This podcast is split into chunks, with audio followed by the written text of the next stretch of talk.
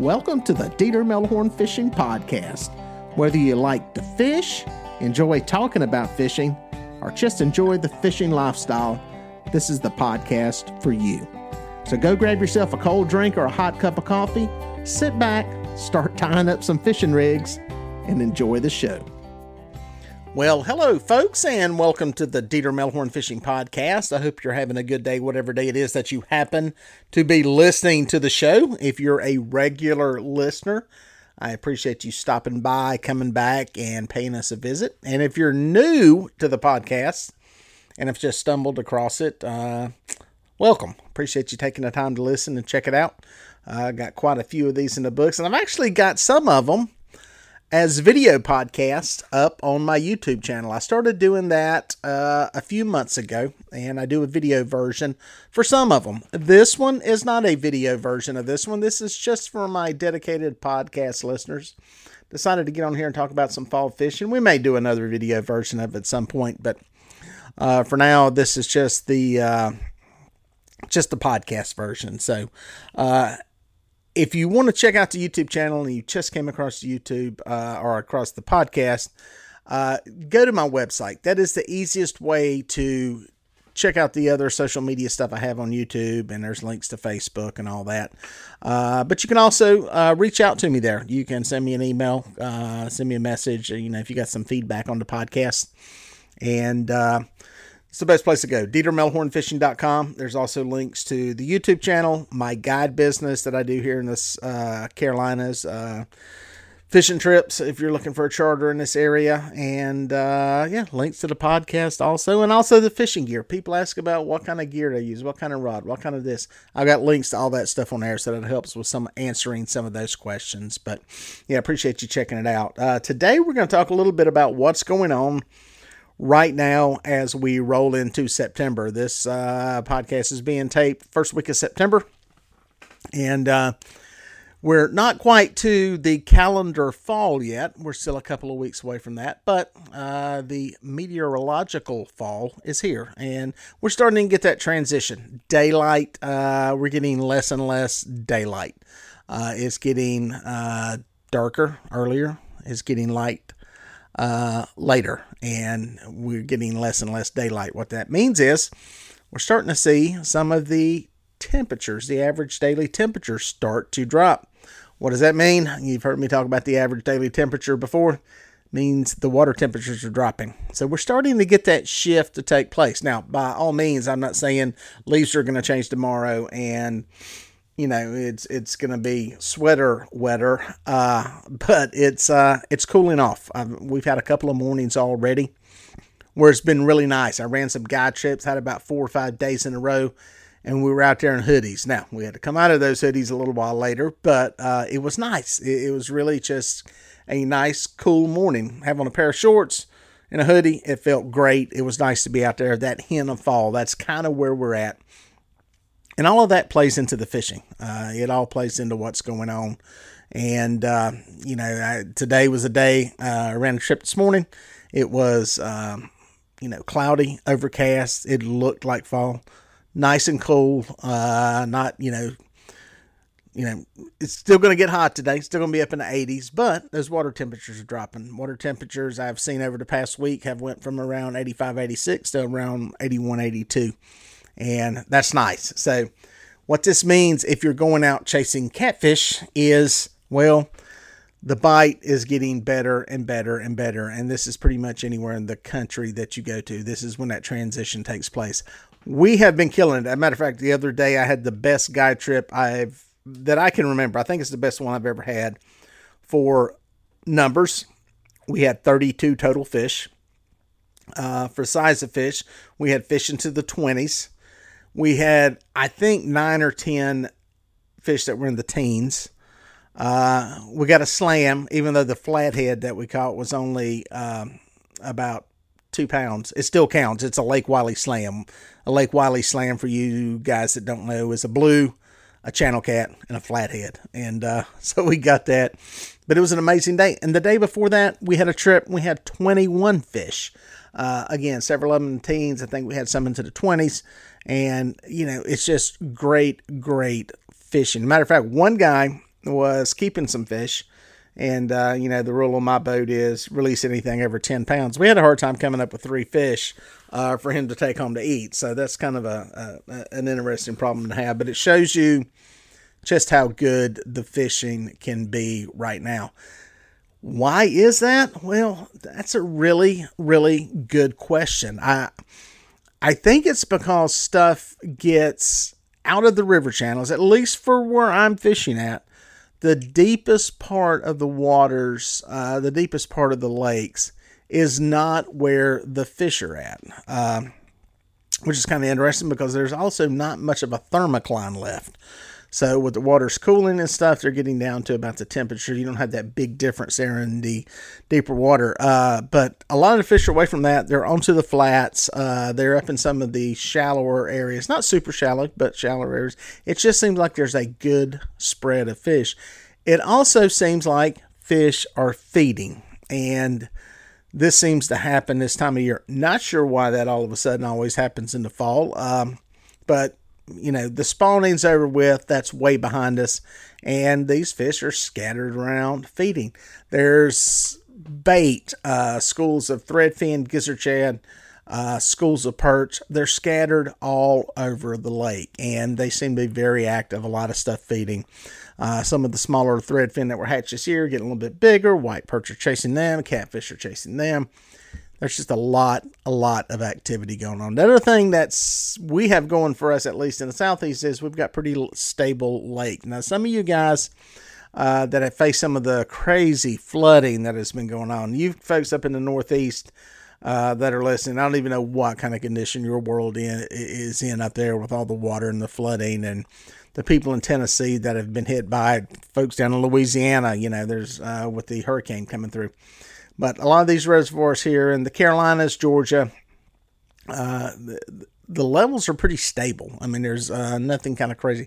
I think that helps uh, with the fishing. So, a lot of you guys are probably asking if you're bank fishing, what's the plan? Well, it's a good time to be out fishing, whether it be daylight or uh, at night. I'll be honest with you. Um, the past week's guide trips, our good fishing picked up mid morning. It was like 10, 10 30. There were a couple, the first day it happened, we started catching, it, the, the early part was okay.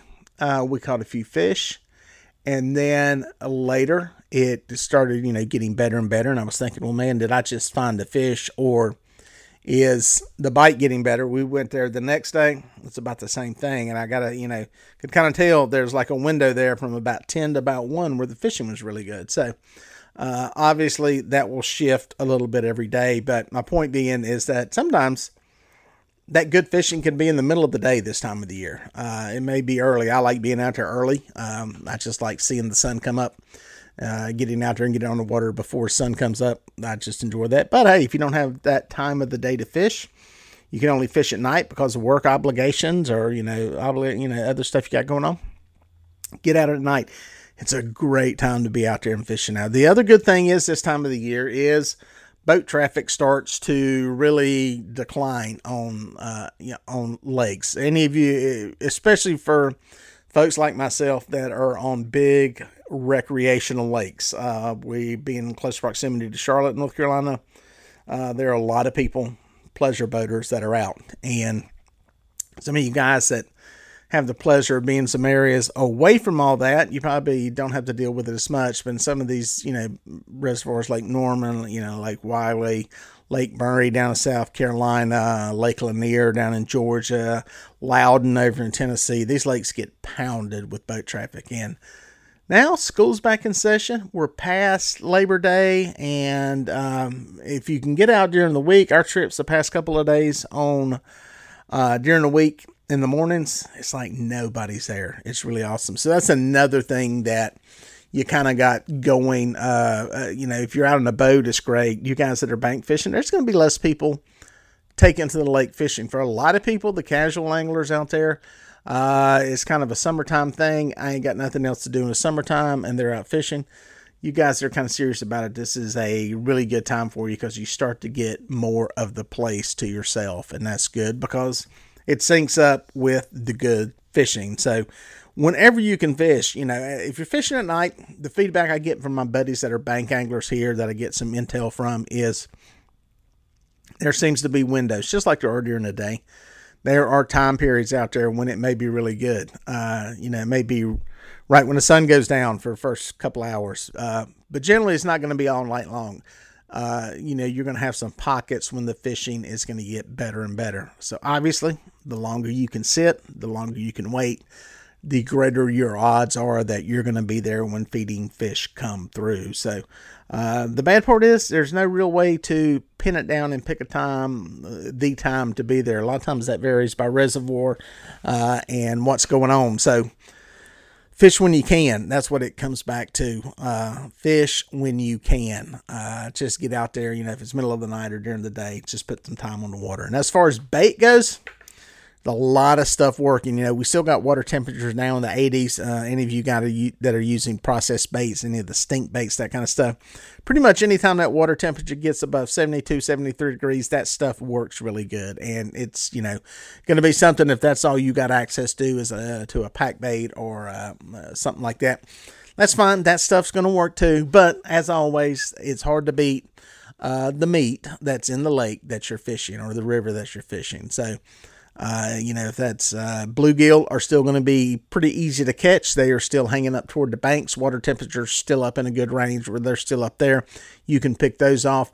This is a great time of the year. You get into this fall time for netting shad. A lot of this, these fish pull up into these creeks. Uh, a lot of times you can net them from the bank. You can also net them from a fishing pier, like at a boat ramp or a place like that that you can get access to. And that's always going to work. And uh, the good old standby, backup, emergency, whatever you want to call it, chicken. Uh, I was running chicken side by side on my guy trips, and it won every day. Now, I will say this: there was one day where it was close. Uh, I think the day we had 32 fish, it was about 17 of them came on chicken, so it was pretty close, pretty evenly split. And I think that day I think we had three fish that were teen, uh, upper teens, 18, 19 to mid 20s, and I think two of the three came, two of the three bigger fish came on the perch. But the majority of the teener sized fish came on the chicken. So uh, it'll work. It'll work if that's all you got access to and you want to get out there and fish. Uh, get you some chicken breasts, get you some chicken thighs, whatever. It will work in most places that have any type of mussels, snails, aquatic clams, anything like that. It's a, it's a good bait, and you can catch them. Now, you guys that are in a boat, uh, learning to fish from a boat, any technique's going to work. I prefer to cover water right now. Uh, there, there's fish are so all over the place. You can anchor, you can mark some, you can anchor up on them. That's fine. Uh, if you've got areas that have mussel beds that you think fish are in, you know, smaller areas, you can anchor on them. That's fine.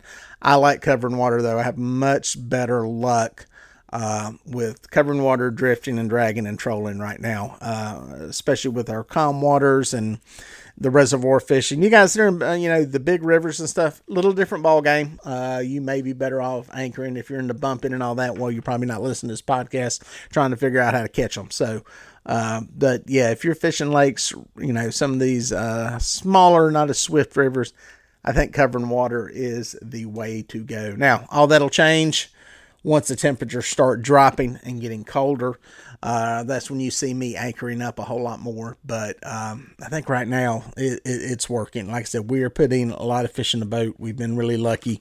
Uh, everything has come together. Uh, it's been a frustrating year. If you watch any of my videos, uh, you know, even in some of the podcasts I've been talking about, it's been kind of tough with uh, getting on anything that is patternable, uh, something that you can kind of, you know, find that works and then repeat that for several days. It's it's it's just not being like it it, has in previous years. Don't know why that is. Listen, stuff changes. Um, and I try to tell people that that you know ask me stuff. You know they'll say, well, where are they going to be at right now? Where are they going to be at? You know, in December. Well, you know, there's some general things you can kind of look at, but you know, fish are animals and stuff changes. There's a lot of variables that come into play. You know, temperature, water temperature, how much rainfall you've had. uh, sunlight. All that stuff plays a part in where plankton's at, where bait fish are at, and then where feeding fish are, and whether you got water flow, all that. There's just a lot of stuff that comes into play. And, you know, there's some things that are kind of some general rules, but the bottom line is you got to get out there and find the fish and you know figure out where they're at and that's just there's no quick easy way to that i will say one thing i've noticed recently um, we we've seen a lot of schools. It looks like there was a very good shad hatch because we have some schools of uh, little bitty shad uh, appear to be thread threadfin. Probably this year's hatch. They are as big as the first end knuckle on your pinky. I mean, they're very small. And the white perch that we are catching are in there feeding on these things and they're puking them up in the tank. When you catch them, that's how I know we got them. Um, so many of them. Plus, you see them on the screen. The one thing I've noticed is there's some massive schools of them. When you are around those things, uh, the fishing is not that good, uh, or the catching is not that good. There's a lot of arches, there's a lot of medium sized arches, and I think the thing is there. I think there's too much bait. Uh, I think there's just too much stuff for them to eat, and it's very, very hard to get bit in those areas.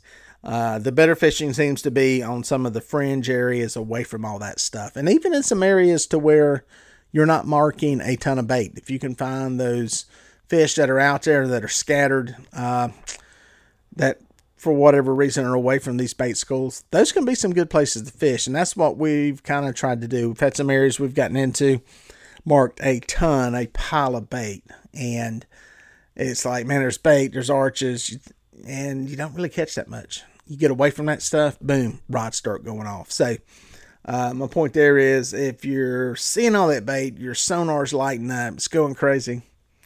There might be too much. Uh, you know, there just might be too much competition between all that real bait that they're keen, uh, keyed in on and what you're putting out there. And it's really funny how fish can get very dialed in and focused on one type thing. Um, I was out filming some stuff a couple of weeks ago with Melton Hill Bill. I've done a podcast with him, and uh, we were out there and just happened to hit a time when there's a mayfly hatch and uh, a late one, as we have been having this year, uh, or so it seemed.